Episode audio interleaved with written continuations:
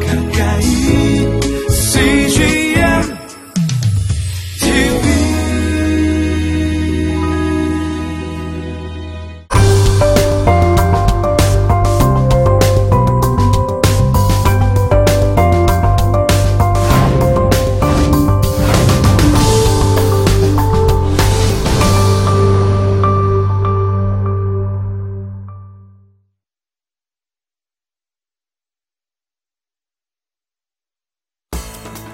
올바른 신앙과 무속적인 신앙을 어떻게 하면 우리가 정확하게 구분할 수 있겠습니까? 첫째는 우리의 신앙이 성경의 말씀에 기초하고 있나 없나를 살피는 것입니다. 둘째로는 우리의 신앙이 사회 윤리성을 지니고 있나 아닌가를 살펴보는 것입니다.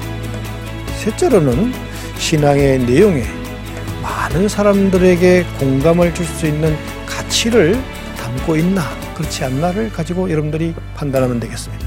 오늘 우리 한국교회가 지니고 있는 이 무속적인 요소는 이런 방식으로 제거하기를 원합니다.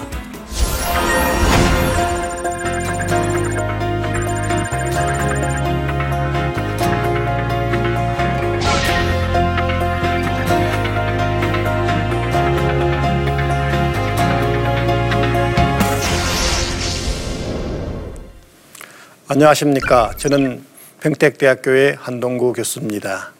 오늘은 신명기 신앙의 원칙과 규범 제9강 신명기의 사회 계획에 대하여 살펴보려고 합니다. 신명기의 계획은 정치, 종교, 사회 모든 영역을 포괄하는 총체적인 계획이었습니다. 정치, 종교적인 계획이 성공적으로 그 효과를 거두려고 하면은 사회 개혁이 동시에 동반되어야 합니다. 이는 선교 정책이 효과적으로 그 능력을 발휘하기 위하여 복음 전도는 물론이지만 사회적인 약자를 배려해야 하는 것과 매우 같습니다. 오늘은 신명기에 나타나 있는 나그네들의 발생 동기와 이들에 대한 법적인 보호 장치들에 대하여 살펴보고자 합니다. 오늘의 포인트는 첫째로 나그네 발생의 동기에 대하여 살펴보려고 합니다. 여기에서는 일반적인 동기보다는 어떤 특별한 역사적인 사건으로 인하여 대량의 나그네들이 발생하게 된 사건들을 어, 집중적으로 살펴보려고 합니다.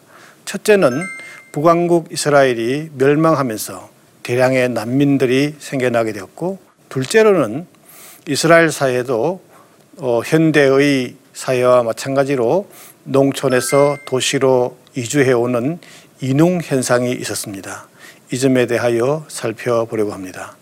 좀 특이하지만 셋째로는 내위인들이 사회적인 약자의 범주에 포함되어 있습니다. 왜 그들이 사회적인 약자의 범주에 포함됐는지 살펴보면서 그 배경을 살펴보려고 합니다. 이와 함께 나그네들을 보호하기 위한 다양한 법적 장치들도 함께 살펴보려고 합니다.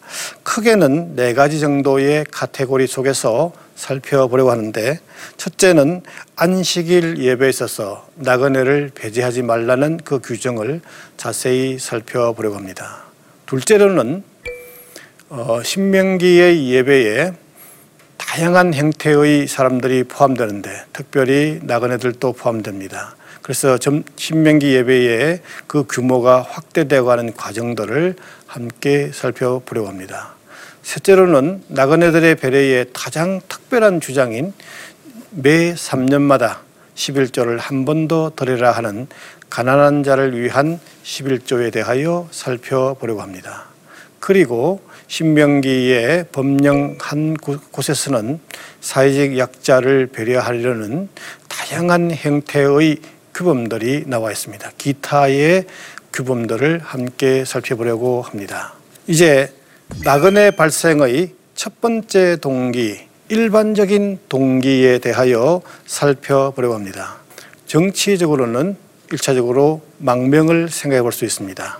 그리고 전쟁이 발생하면 대량의 피난민들이 생겨나게 됩니다. 경제적으로 부채나 가난 등으로 인하여 고향을 떠나는 경우들이 많습니다. 뿐만 아니라 어, 도시에서 일용 노동자로 살아가는 경우도 있고 가장 최악으로는 노예나 모섬으로 살아가는 경우들이 있습니다. 이와 함께 사회적으로도 범죄를 저지르고 특별히 사- 어, 살인을 하고 도피하는 경우들도 있습니다. 그러나 현대에는 없지만 고대에는 있었던 것이 노예들이 주인의 학대나 여러 가지 다른 이유에서 주인을 도피하여 도망가는 경우들도 있었습니다. 나그네들은 추위와 배고픔과 가난 여러 가지 보호 장치가 없는 상황에서 고달픈 인생을 살아야 했습니다. 이제 나그네 발생의 어떤 역사적인 동기들, 특별한 역사적 사건에서 야기되는 부분들을 자세히 살펴보려고 합니다. 사르곤 2세가 통치하는 동안에 아시리아와 혹은 그 남쪽에 있는 남부 메소포타미아 지역에서 반란이 일어나게 됩니다. 그 여파로 인하여 시리아 팔레스타인 지역에 원정하였던 군대를 신속하게 본국으로 돌아 되돌리게 됐습니다. 이 기회를 삼아서 시리아 팔레스타인 지역에서는 반아시리아 제1차 반아시리아 동맹운동을 벌리는데 이때에 하마시라는 도시국가가 맹주가 되어서 제1차 반아시리아 동맹을 전개합니다. 그러나 유감스럽게도 720년 그러니까 불과 2년 만에 그 지역 메소포타미아 지역은 팽정을 하고 다시금 어, 시리아 팔레스타인으로 원정을 하게 되었습니다. 이때에 반아시리아 동맹에 가담했던 수많은 북왕국의 사람들이 이 보복이 두려워서 북쪽에서 남쪽으로 대량의 난민들이 피난을 와서 남왕국 유다의 대부분의 도시들이 급격히 팽창하게 됐습니다. 어, 북쪽에서 남쪽으로 와서 대도시 예루살렘이 어, 피난 왔을 당시에 거의 두 배로 확장되었습니다. 지도를 보시면 지금 여기에 있는 요 특별한 색깔이 있는 요 부분, 요 부분이 원래 옛 다윗과 솔로몬이 어, 처음에 수도를 했을 때의 위치입니다. 이 골짜기 중에 약간 골짜기 경사면에 언덕배기 경사면에 이 지역에 사람들이 많이 와서 정착해 삽니다. 한 가지 특이한 점은 성 바깥에 와서 이 난민들이 여기서 쭉 정착해서 살았다는 것입니다. 그래서 이것을 발굴해 보니까 전체 계산을 해 보니 이 예루살렘의 성벽이 점차 점차 이렇게 확대된 흔적이 있는 것입니다. 어, 피난민들이 어, 난민들이 와서 어, 정착한 것에 대한 문헌적인 증거가 또 있습니다. 역대기 하 30장 25절에서 26절에는 이렇게 기록되어 있습니다.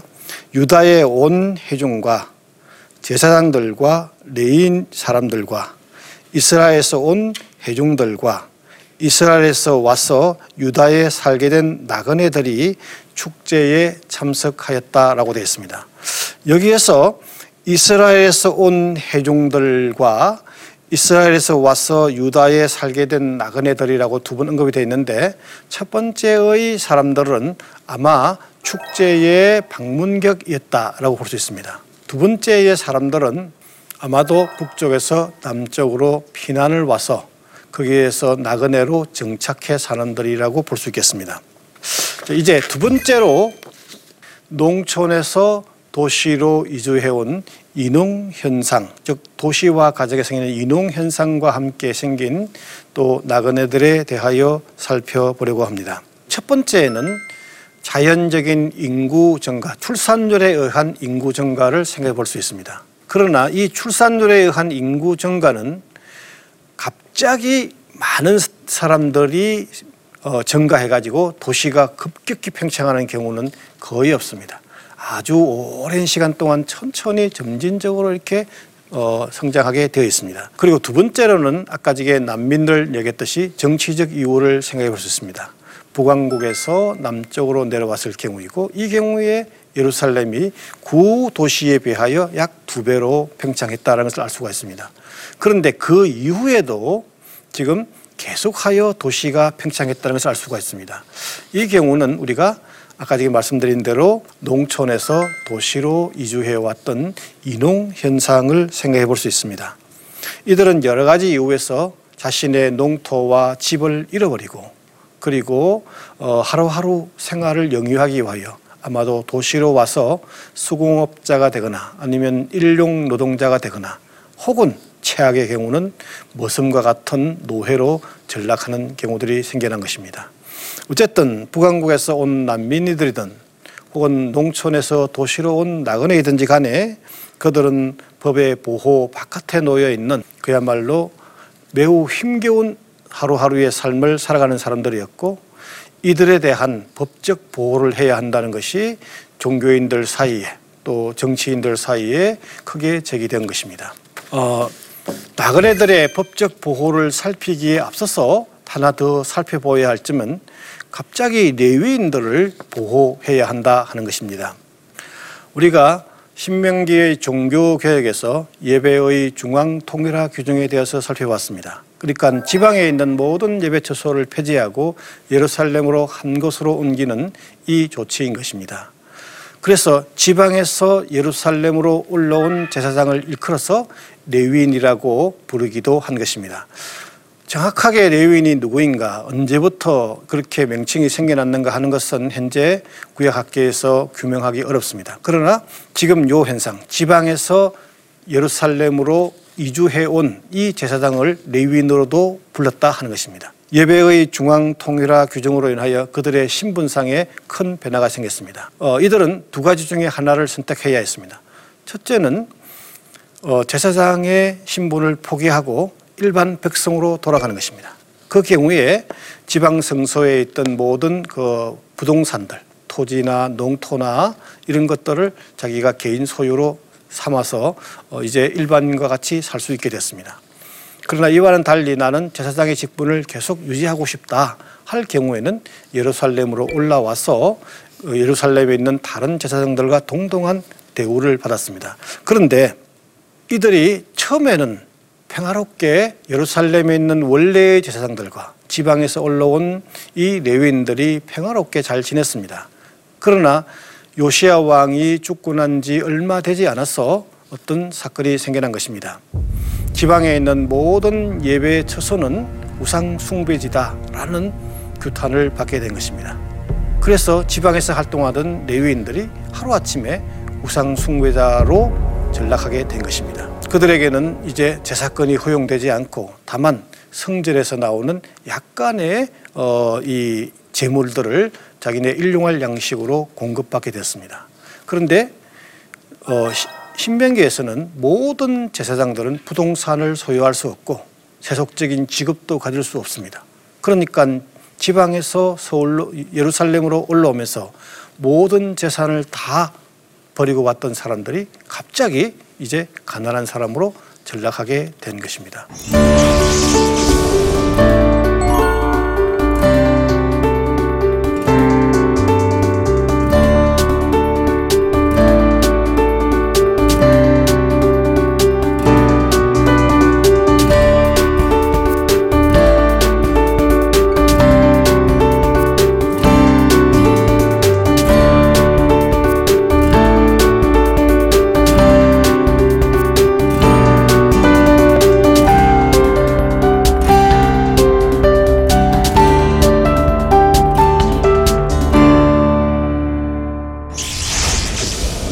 이제 나그네들의 법적인 보호 장치에 대하여 한번 살펴보려고 합니다.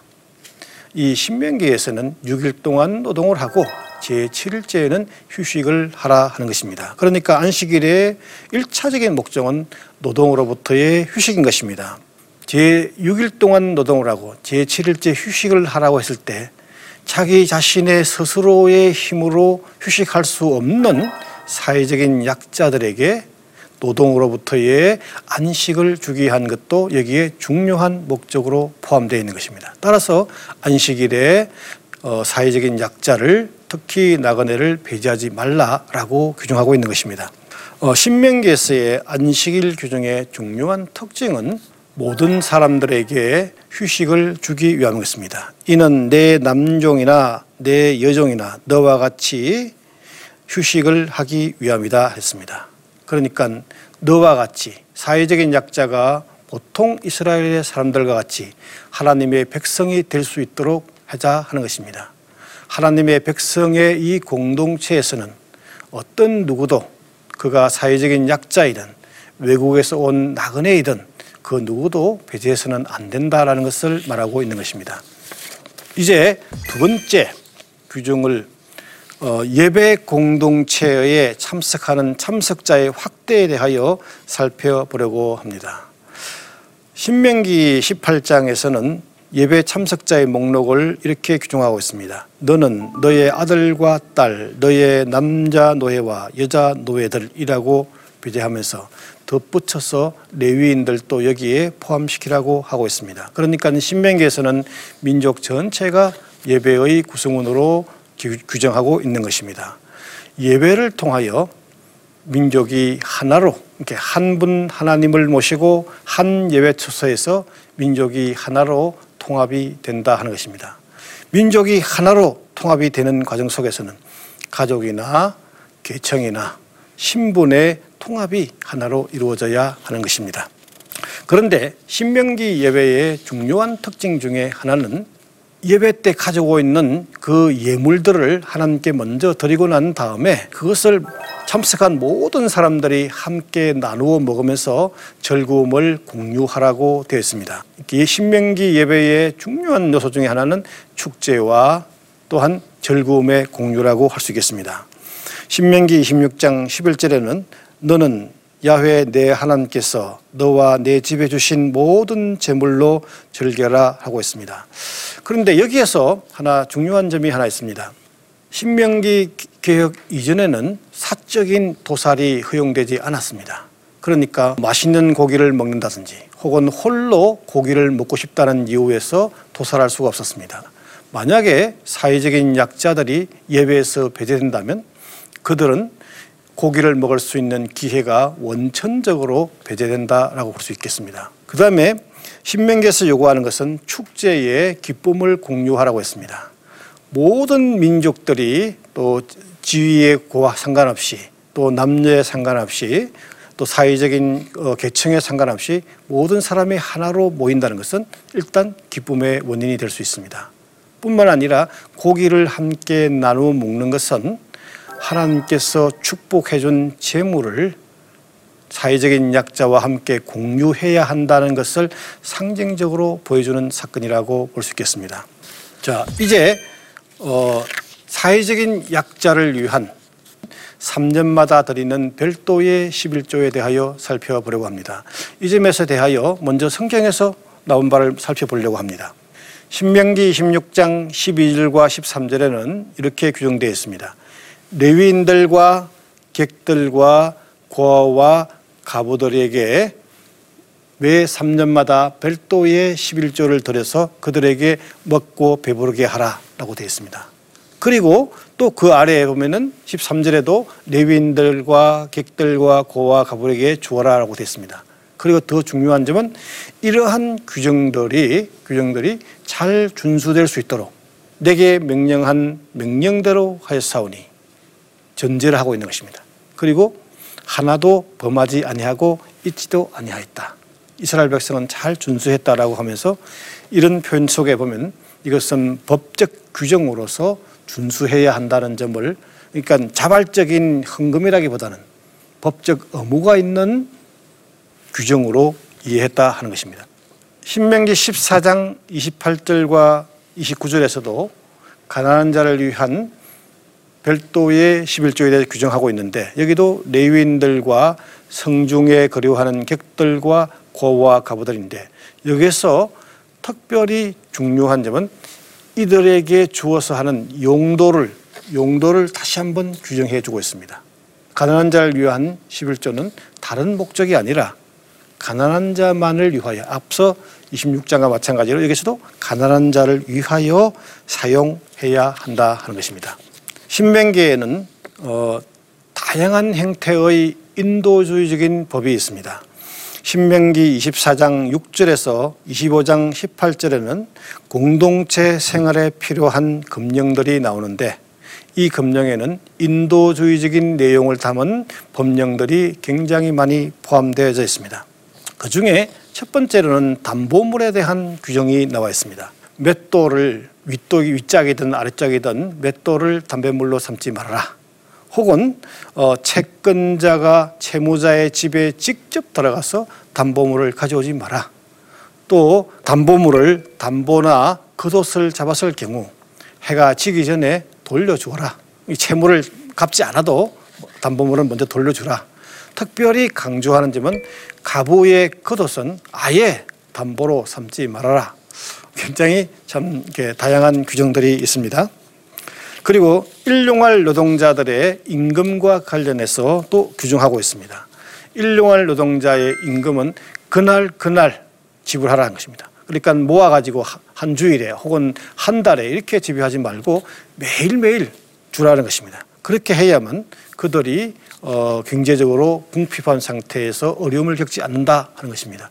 특별히 여기서 강조하는 점은 자국민이나 외국에서 온 나그네들에 대하여 구별하지 말아라 하는 점도 포함되어 있습니다. 어쨌든 이 신명기에서는 나그네들에게 임금 체불과 같은 그런 행위를 할 경우 이는 폭력적인 어, 학대와 동일한 것으로 간주했습니다. 그 다음에 재판에 있어서도 나그네들에게 공정한 재판을 해야 한다. 편파적인 재판을 하지 말아라 하는 점을 강조하고 무엇보다도 이 점에 있어서는 외국에서 온 노동자들, 외국에서 온 나그네들에 대하여 편견을 갖지 말아야 한다 하는 점을 강조하고 있습니다. 그리고 전통적으로 어, 이스라엘 사회뿐만 아니라 어, 고대 근동에서 사용하는 나그네 보호법에 대해서도 이 신명기법에서는 빠뜨리지 않고 다 포함하고 있는 것입니다. 한번 우리 본문을 살펴보겠습니다. 추수를 할 때 여러 가지 행태의 부산물들이 발생합니다. 잊어버린 것이라고 되는데 어, 어떤 곳을 추수를 하다가 그만 잊어버리고 한 고랑을 놓치고 지나가는 경우가 있습니다. 다시 돌아와서 그 고랑을 추수하지 말라는 것입니다. 그 남겨놓고 가난한 자들이나 또 이 사회적인 약자들이 먹기도 하고 때로는 짐승들이 먹을 수 있도록 남겨놓으라는 것입니다. 두 번째로는 잊어버리는 것이 아니라 아예 수채 샅샅이 뒤져서 따지 말라는 것입니다. 대충 하라는 것이죠. 저도 저희 집에 감나무가 하나 있었는데 키가 닿는 곳에는 감을 딸 수 있는데 키가 달리지 않은 곳에는 사다리를 타고 와야만 되는 경우가 있습니다. 그런데 요새는 감나무를 아예 감을 따지 않고 있습니다. 그 이유는 새들이 와서 먹으라고 하는데 샅샅이 뒤졌다면 가난한 자들이 먹을 것이 없는 것입니다. 그렇게 하지 말라는 것이죠. 또 살펴서 따지지 말라. 이렇게 어, 나무 같은 경우는 샅샅이 뒤지지만 고랑에 있는 낮은 채, 채소 같은 경우는 살펴서 따지지 말라고 하는 것입니다. 그 다음에 어, 정상적인 밭이 있고 밭에 이랑이 있죠. 밭 가에 이랑이 있는데 가장자리에 있는 것 다 따지 말라는 것입니다. 가난한 자리에서 남겨주라 돼 있죠. 그 다음에 자연스럽게 떨어진 이삭이나 또 자연스럽게 떨어진 낙과들은 다, 그다 걷어가지 말라는 것이죠. 이런 것들은 가난한 자들을 위하여 남겨두어야 한다 하는 것입니다.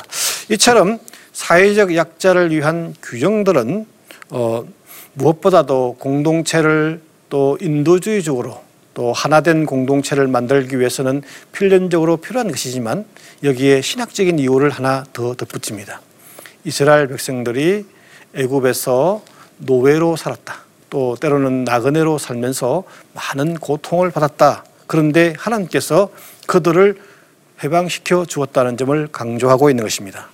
이런 하나님의 자비를 받은 백성들이 자신의 백성들에게 또다시 그 어려움을 부과하지 말라 하는 것입니다. 자, 이제 우리가 오늘의 적용점을 한번 살펴보려고 합니다. 우리들이 교회의 행편에 따라서 다양한 행태의 사회적인 약자들을 배려해야만 할 것입니다. 이 점과 관련해서 저는 크게 어, 한 한두 가지를 제안해 보려고 합니다. 첫 번째는 우리 교회의 선교의 전략 혹은 선교의 개념을 성경적 관점에서 재정립해야 한다 하는 것입니다. 아주 오래전에 하나님의 선교라는 것을 가지고 사회 선교를 한 일이 있었습니다. 이 당시에 급격한 혹은 가격한 사회의 변혁과 개혁을 주장했습니다. 그러다 보니까 영적으로 변하지 않는 사람들을 어, 많이 발생한 가운데 단지 사회의 구조만을 변경하는 그런 문제점이 생기기도 했습니다. 따라서 신명기에서는 하나님의 사랑과 이웃 사랑이 다 포괄하는 아주 총체적인 선교 전략이 필요할 것이다 하는 것입니다.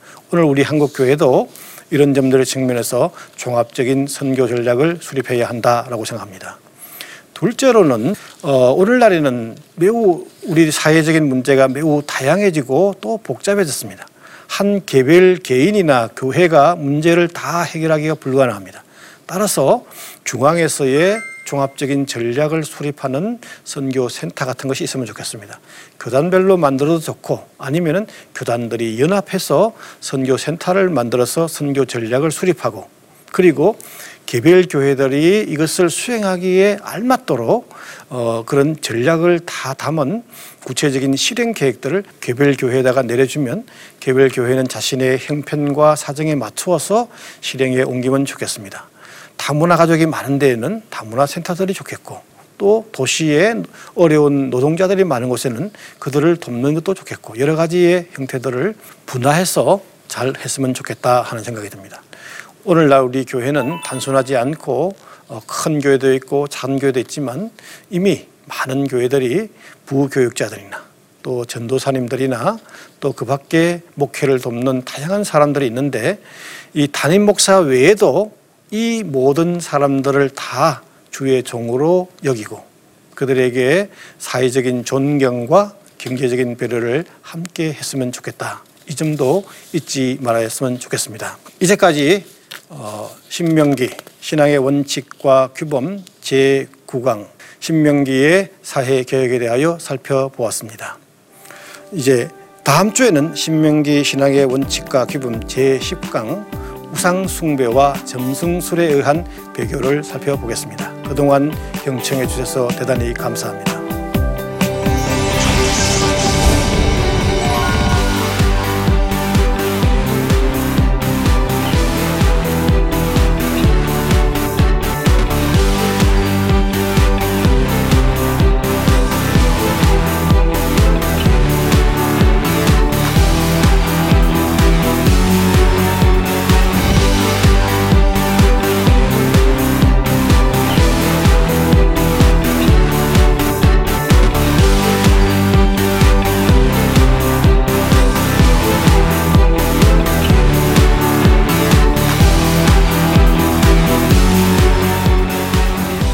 프로그램은 시청자 여러분의 소중한 후원으로 제작됩니다.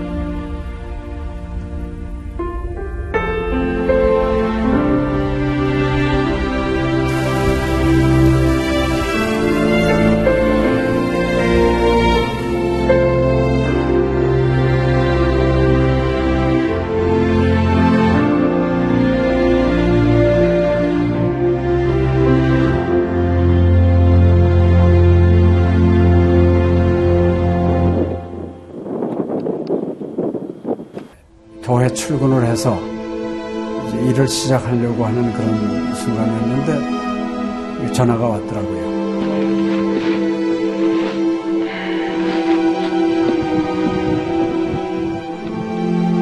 떨리는 음성으로 어, 우리 김성호 선교사가 그 지방사역 나갔다가 전기 사고로 예, 소천을 했습니다. 안 보이죠? 앞이 안 보이고 캄캄하고 막 하나님께 항의하는 기도만 나오더라고요. 하나님 이럴 수가 있습니까?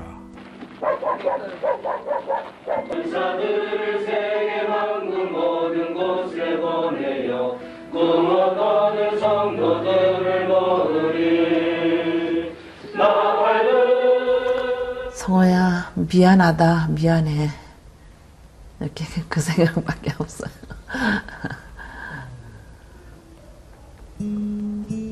잘못해준 거에 대해서 미안해요 그냥. 잘해줄 걸. 이렇게 빨리 갈 줄 알았으면 좀 더 잘해줄 걸. 아이고, 내가 죽였구나. 내가 아들을 죽였구나. 몽골에 가라고 권했는데, 권하지만 않았으면은 아무 일도 일어나지 않았을 텐데, 걔가 살았을 텐데, 그 죄책감이 막 일어나더라고요.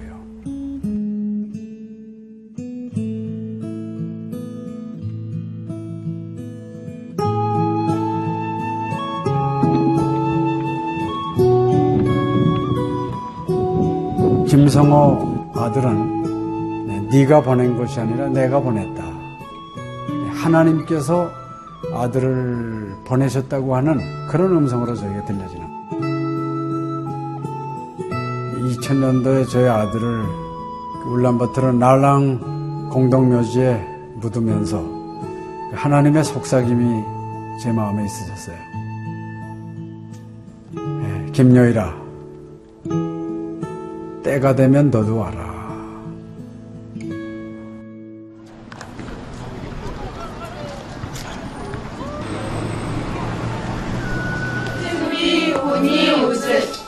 허연.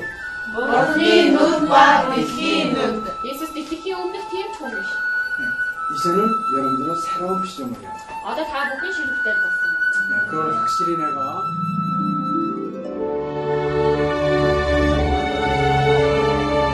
저희 아들 그 추모하는 에, 바로 이제 그 시기에 제가 그 시즌으로부터 연락을 받았다는 게 참 그냥 우연만은 아닌 것 같아요. 이 선교 현장에 그 교육 프로그램이 많이 빈약하기 때문에 TV 프로그램 같은 걸 통해서 그 조금 부족한 부분을 좀 보충했으면 하는 그런 생각을 늘 가지고 있었는데 아유 너무 참 좋다는 걸 느꼈습니다. 어, 하나님께서 또 저희 가정에 또 우리 제 사역지에 주시는 좋은 선물이 아닌가 저는 그런 생각을 좀 하게 되었습니다. одоо Монгол болохоор нэг яг христчсэн нэвтрүүлэг гэх юм бол нэг их байдаггүй. М, Тэр ганцхан зөвлөг ганцхан байдаг болохоор тэр нь ч гэсэндээ сая христний ингээд сайн үзүүлч ч юм уу тэ христийг яг шууд ингээд амжуулах ямарч боломжгүй байдаг учраас ярьж сонсож чадахгүй байсан мэд хүмүүс англи хэл сурангаа судаан сурж байгаа учраас а тэрийг бас сонсоод ингэж унших тэтгэл хийж байгаа даа талархалтай нэг зүгээр ингээд нэвтрүүлэг гараагүй штэ тэгээд өхөө яа христчэн бусад орнууд маань яаж мөргөл өрөвд юм өөр бас тхэн хүмүүс ямар хөө байдлаар хүлээж авд ийм хөө байдлуудыг хүлээж авдаг байгаа юм. Монгол ирсэн СЖН-д нэвтрүүлгийнхаа даа тэгээ баярлаа. Тэг үнхээр баярлаа. Тэг амжилт хүсье аа. Амжилт. Сургууль дээр ин телевизийг бидлсэн баярлаа. Маш гоё. хайртай шүү. 사랑해요. 감사합니다. CGN